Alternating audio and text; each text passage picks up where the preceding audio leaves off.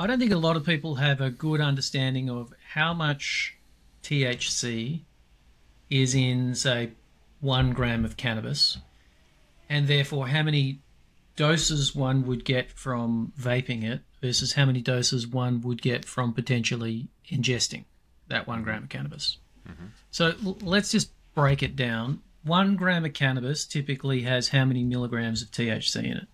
If it's a 20% THC flower, which is quite standard on the on the market these days, that would be 200 milligrams of THC per gram. Okay, so let's talk about vaping now. So if you if you vape, or if you're prescribing a patient to vape, typically how many grams of cannabis and how many times a day would be a standard prescription?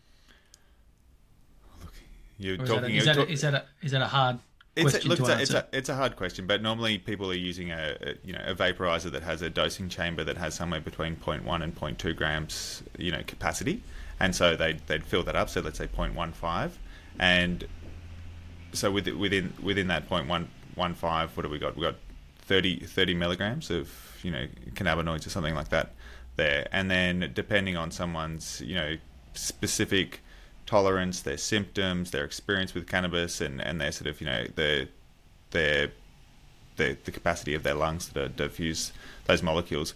That some people will have, you know, one dosing cap would last them an entire day, and they'd have a couple of inhalations, you know, as needed multiple times a day, and other people would go through multiple dosing caps a day, um, and then they're having, you know, a significant amount of that. And then there's stuff that's lost. So using a vaporizer is going to be a lot more efficient than say smoking. When you when you're smoking cannabis, you lose about seventy percent of the active compounds just going up in sidestream smoke.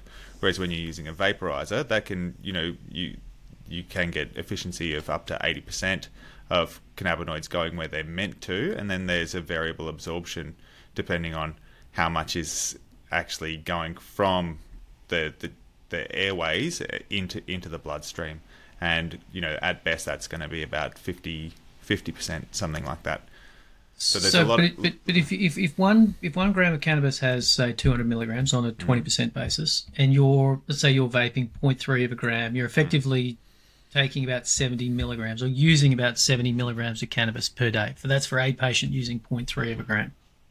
That's that's right, which seems excessive considering they've done studies where they've when they've been looking at oral formulations that there didn't seem to be much benefit for anyone using more than 30 milligrams of THC a, a day. So a lot of a lot of that, if people are using more than that, either one they're they're losing a lot of the cannabinoids, uh, or or two that they've built tolerance over time, and it might be worth considering a tolerance break. Because what what would you consider to be a standard edible dose in terms of milligrams? Five to ten, typically.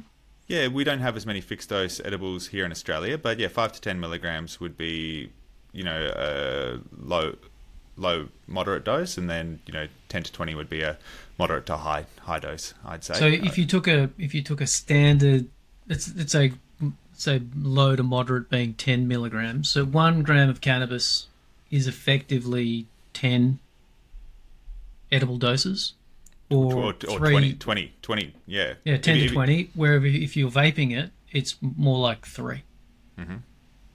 So, I mean that That's- that's something to me which seems to get lost a little bit in the when people talk about the cannabis is expensive.